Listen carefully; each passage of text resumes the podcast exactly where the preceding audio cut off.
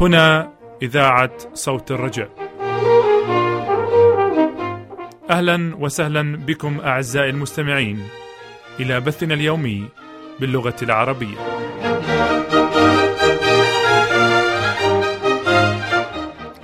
معكم وراء الميكروفون صديقكم كريم صلاح وأنا بدوري أيضا أرحب بكم أصدقائي الكرام في حلقة جديدة من برنامج الإيمان والحياة وأذكركم بأنني أقدم عنوان البرنامج خلال البث فاستماع طيب.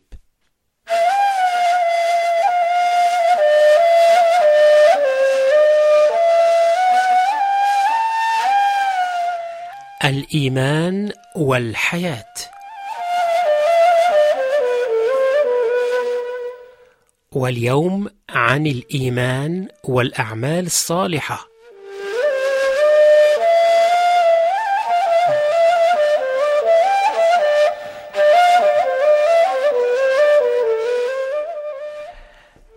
تعلمنا أصدقائي الكرام من خلال الحلقتين السابقتين أن الطريق الوحيدة لقبولنا لدى الله ولهربنا من غضب الله على الخطية أن طريقة الخلاص الوحيدة هي أن نقبل البر المقدم لنا مجانا في الإنجيل. وقبول هذا البر يجري بواسطة إيمان فردي قلبي وهكذا وصلنا إلى القول مع الكتاب إن البار بالإيمان يحيا وهذا يعني أن الإنسان يتبرر بالإيمان وأن حياته الجديدة تستقي حيويتها بصورة مستمرة من الله وبواسطة الإيمان. هذا التشديد الكبير على أهمية الإيمان والذي نستقيه من الكتاب لا بد أن يجعلنا نفكر ببعض المواضيع المتعلقة بالإيمان مثلا ما هي علاقة الإيمان بالأعمال؟ وما هي أهمية الأعمال التي يقوم بها البار؟ ونحن إذ نسعى بأن نجيب على هذه الأسئلة نشكر الله لأنه لم يتركنا بدون وحي بخصوص هذا الموضوع، بل إن كلمته المقدسة طافحة بالتعليم التي تنظم علاقة الإيمان بالأعمال وأهمية الأعمال في حياة المتبررين. السؤال الأول الذي يجول في خاطرنا قد يكون: بعد أن نكون قد تبررنا بالإيمان، هل تصبح أعمالنا التي نقوم به بمعونة نعمة الله؟ هل تصبح هذه الأعمال مقبولة لدى الله نظرا لاستحقاقها أي لقيمتها الذاتية. الجواب الذي نستقيه من الكتاب هو أن الله يقبل أعمال المتبررين لا نظرا لأنها ذات أهمية ذاتية بل نظرا للإيمان الذي نتجت عنه هذه الأعمال. فإنه يجدر بنا أن نتذكر دوما أن جميع أعمالنا هي في ذاتها متلوثة بالخطية وأن المتبررين لا يحملون كاملين روحيا أو هم لا يصبحون كاملين روحيا وأخلاقيا منذ ساعة تبريرهم بل إن الخطية تبقى عالقة بهم إلى أن ينطلقوا من هذه الحياة. وهكذا أن أن ظن المتبررين بأن أعمالهم هي في ذاتها ذات قيمة وأن الله يقبلها على سبيل استحقاقها الذاتي فإن المتبررين يكونون على ضلال كبير. الأعمال الصالحة إذا مقبولة لدى الله إن كانت صادرة عن إيمان صحيح وبدون الإيمان ليس للأعمال أية قيمة وليس لها احتمال بأن تقبل لدى الله. وقد قال بصدد ذلك الرسول بولس: وكل ما ليس من الإيمان فهو خطية. نقرأ ذلك في الرسالة إلى رومية الأصحاح الرابع عشر والعدد الثالث والعشرون. وأعطانا الرب يسوع المسيح تعليما صريحا للغاية بهذا الخصوص والذي إن قبلناه يقضي قضاء مبرما على أية فكرة تعطي لأعمال الإنسان المبرر قيمة استحقاقية ذاتية.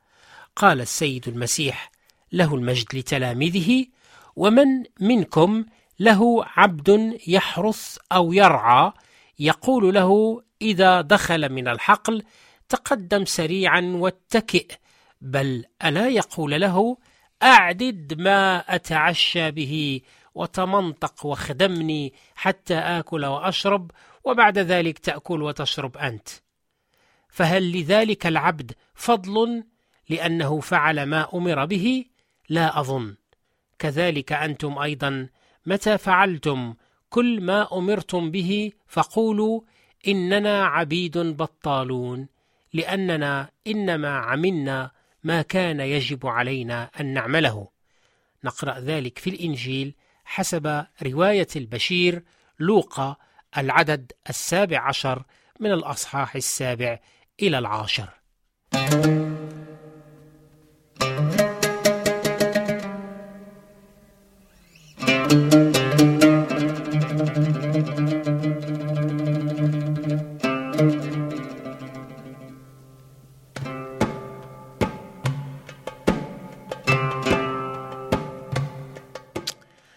أصدقائي المستمعين ما فائدة الأعمال الصالحة إذن إن كانت قيمتها متعلقة بالإيمان؟ ولماذا يعدنا الله بأن يكافئنا في هذه الحياة وفي الحياة الآتية؟ الجواب هو أن الإيمان هو الذي يولد أو يوجد هذه الأعمال وهو الذي يعطينا أو يعطي لهذه الأعمال قيمتها ولكن ذلك لا يعني أن الله يكافئنا نظرا لاستحقاقاتنا المزعومة بل نظرا لنعمته المباركة. الخلاص يعود لنعمة الله ومكافأة الأعمال الصالحة تعود إلى نعمة الله. ليس الله بملزم أن يكافئنا على أي شيء نقوم به لأننا في أنفسنا لا نستحق المكافأة.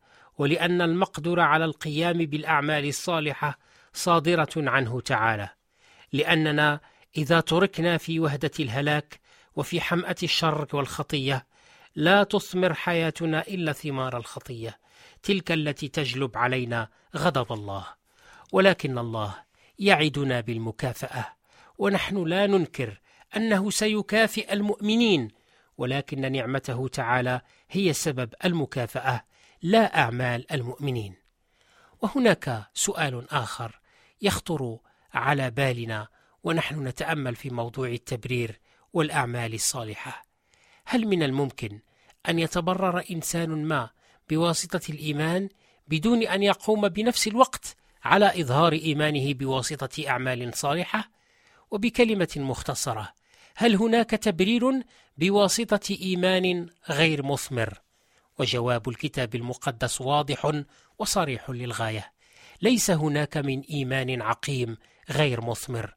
الإيمان الذي يبرر الإنسان الخاطئ مصدره الله وهو يثمر دوما في حياة المتبرر.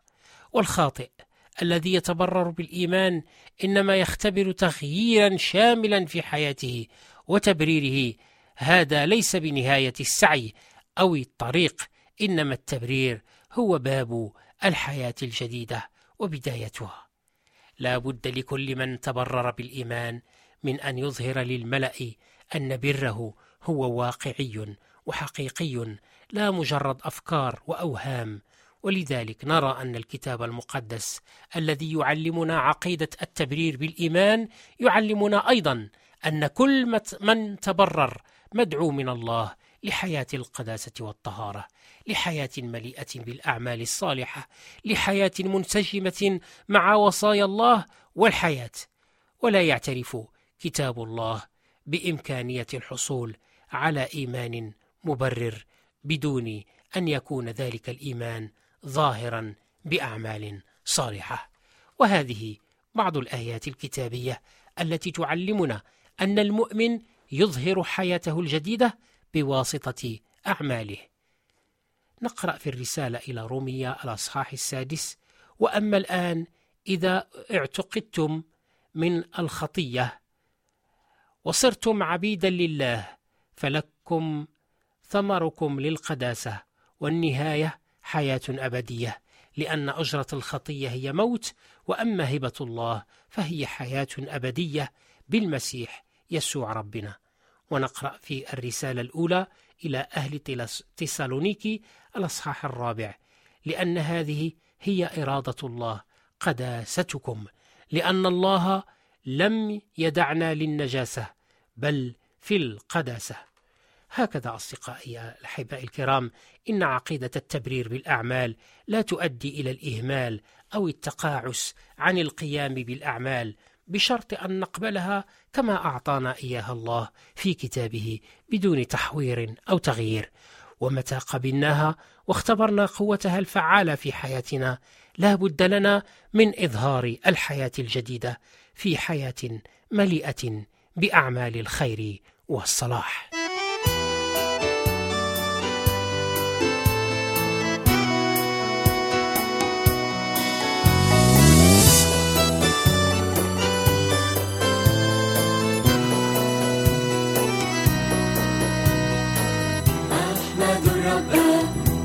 también.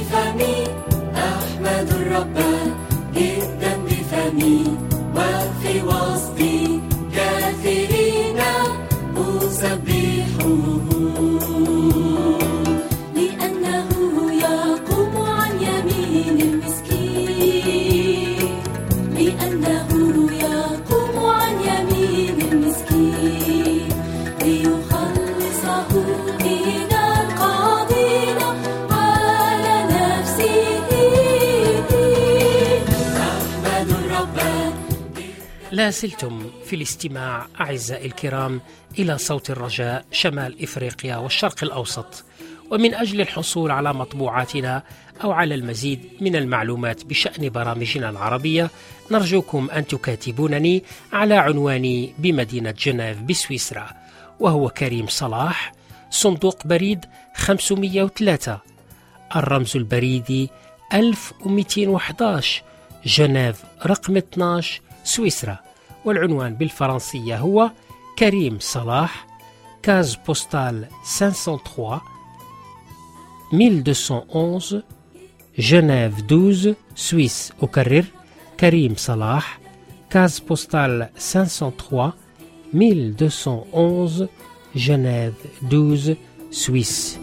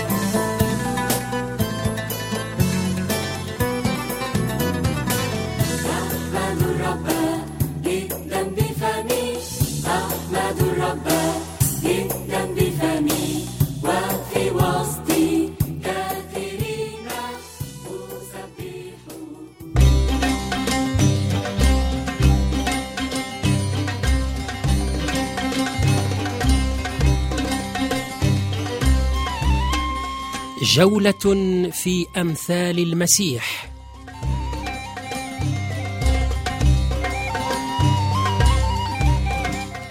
برنامج من إعداد وتقديم الدكتور طه أبو مروان.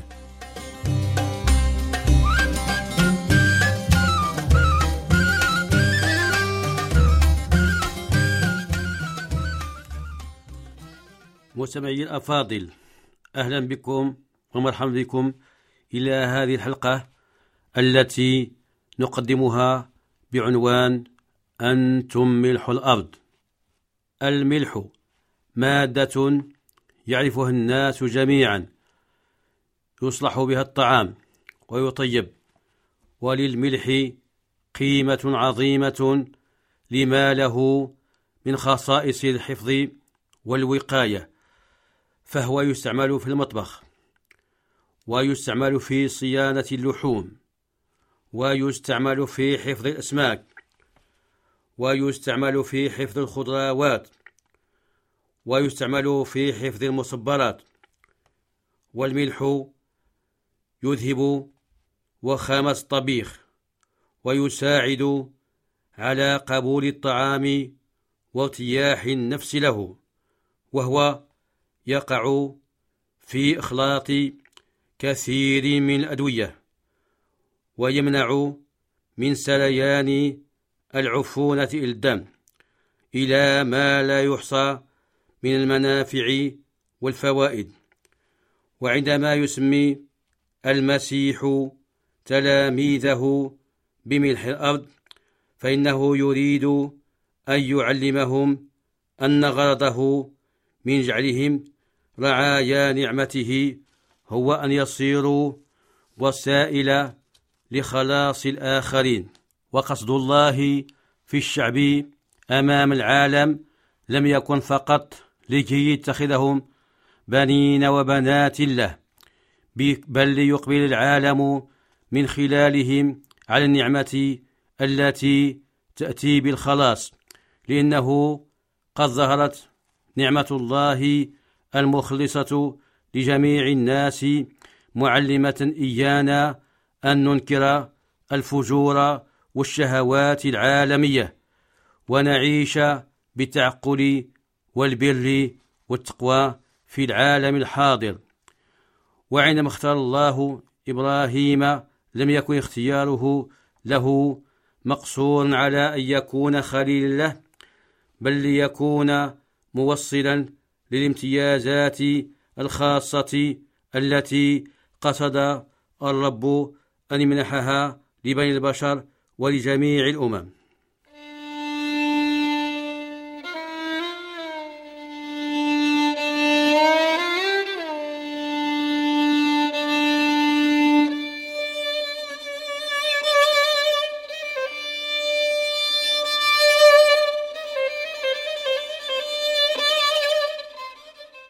وسمعي الأكارم. قال يسوع في الصلاة الأخيرة التي قدمها مع تلاميذه للرب قبيل صلبه. لست أسأل أن تأخذهم من العالم بل أن تحفظهم من الشرير ليسوا من العالم كما أني لست من العالم. قدسهم في حقك. كلامك هو حق. كما أرسلتني إلى العالم. أرسلتهم أرسلتهم إلى العالم. ولأجلهم أقدس أنا ذاتي ليكون ليكونوا هم أيضا مقدسين في الحق.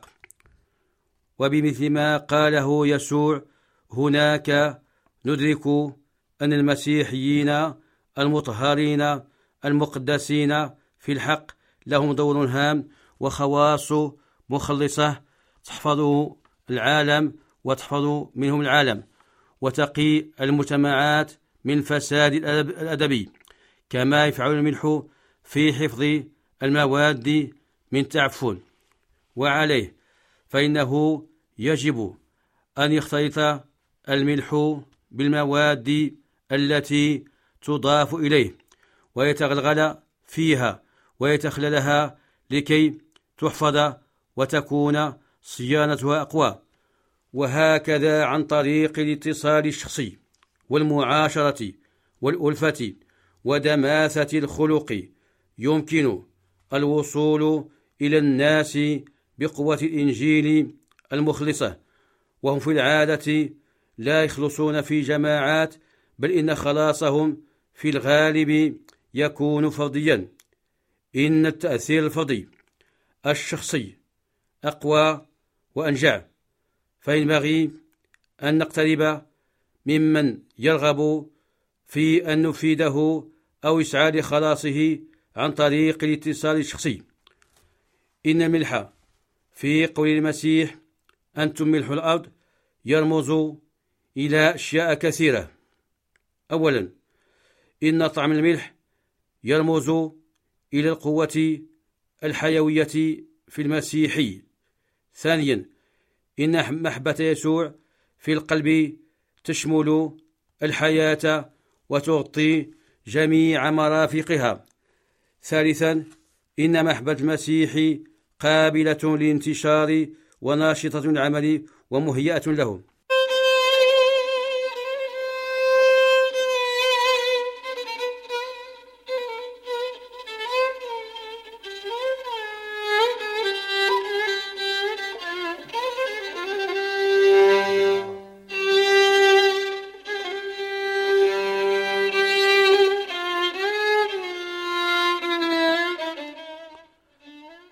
عزيزي المستمع إن محبة المسيح إن كانت ساكنة في قلوبنا مقيمة في أفئدتنا فإن نورها يشع على غيرنا ويفيض على الآخرين.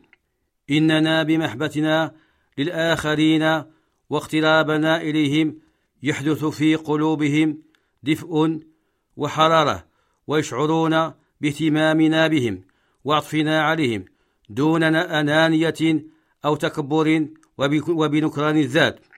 والمسيح عندما قال أنتم ملح الأرض لم يقف عند هذه العبارة بل أضافها بقوله ولكن إن فسد الملح فبماذا يملح لا يصلح بعد لشيء إلا أن يطرح خارجا ويداس من الناس. أي إن الملح قد يطرأ عليه تغيير فيفسد.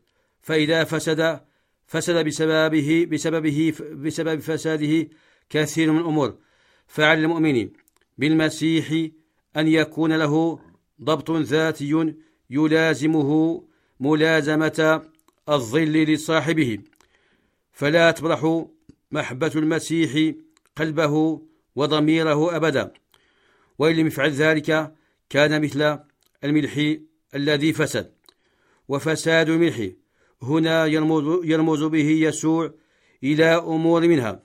أولا إن التدين الزائف عديم النفع لا يفيد أحدا ولا يسدي خير كما كان حال الفريسيين المعروفين بتعصبهم الديني الأهوج الذي لا يغني شيئا.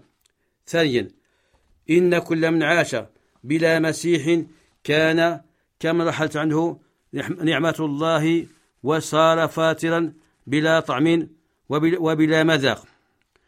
ولمثل هذا الإنسان يقول المسيح ليتك كنت باردا أو حارا ولكن بما أنك فاتر لا حار ولا بارد سألفظك من فمي فالملح ينفع العفونات فإذا تعفن الطعام فإنه لا يكون مقبولا للأكل.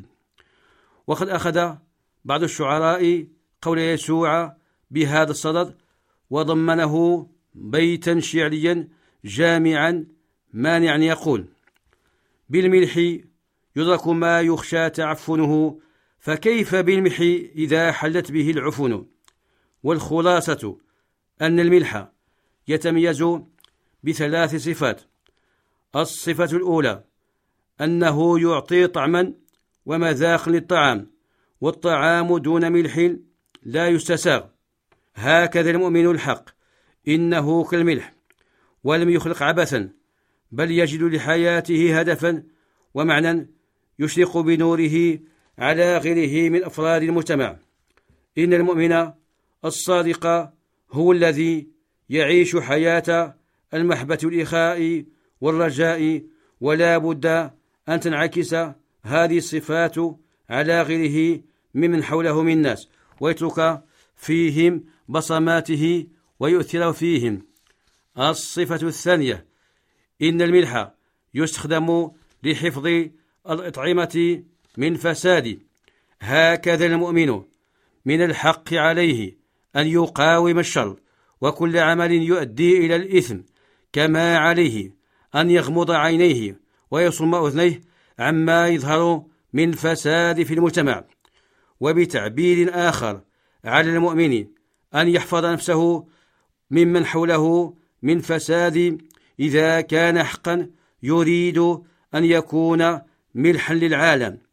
الصفة الثالثة كان الملح يرمز قديما إلى النقامة والطهر والقداسة ولا شك أن للمعانه ولونه الأبيض أثرا في ذلك. هكذا كان المؤمن أن يكون مثالا وقدوة يقتدي بها ويقتدي بها الناس في النقاء ويحتذي بها الناس أيضا في الطهر والصفاء. إننا نعيش في عالم تدنت فيه مستويات الإخلاق وهبطت فيه معايير الآداب بكل أنواعها وأشكالها وأصنافها وألوانها.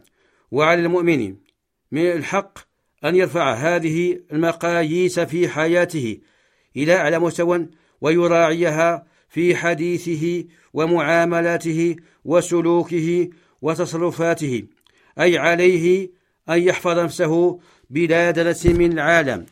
وغني عن البيان أن الملح إذا فسد فقد ملوحته ولم يعد صالحا لأي شيء بل ربما ساعد على تلوث البيت أو الساحة أو الدرب أو المنطقة أو المجتمع أو البيئة بوجه عام ولذلك فهو يطرح خارجا ويدوسه الناس. أنتم ملح الأرض ولكن إن فسد الملح فبماذا يملح؟ لا يصلح بعده لشيء إلا أن يطرح خارجا ويداس من الناس. فإذا تخلى المؤمن عن مبدئه في الحياة وغايته في الوجود لم يعد ملحا للأرض بل لا شك أنه يكون مصدر شقاء وبلبلة وهوس واضطراب لنفسه ولغيره من الناس والأفراد والمجتمع. لا, قد لا بل قد يكون مصدر تشويه لحقائق الدين وعصرة للناس الذين يحيا بينهم وبين ظهرانهم ويتقلب في أحضانهم. نرجو الله أن يوفقنا للخير والفلاح والصلاح وأن نكون بالفعل ملحا للناس ونورا لهم يظهر في سلوكنا وتصرفاتنا. آمين.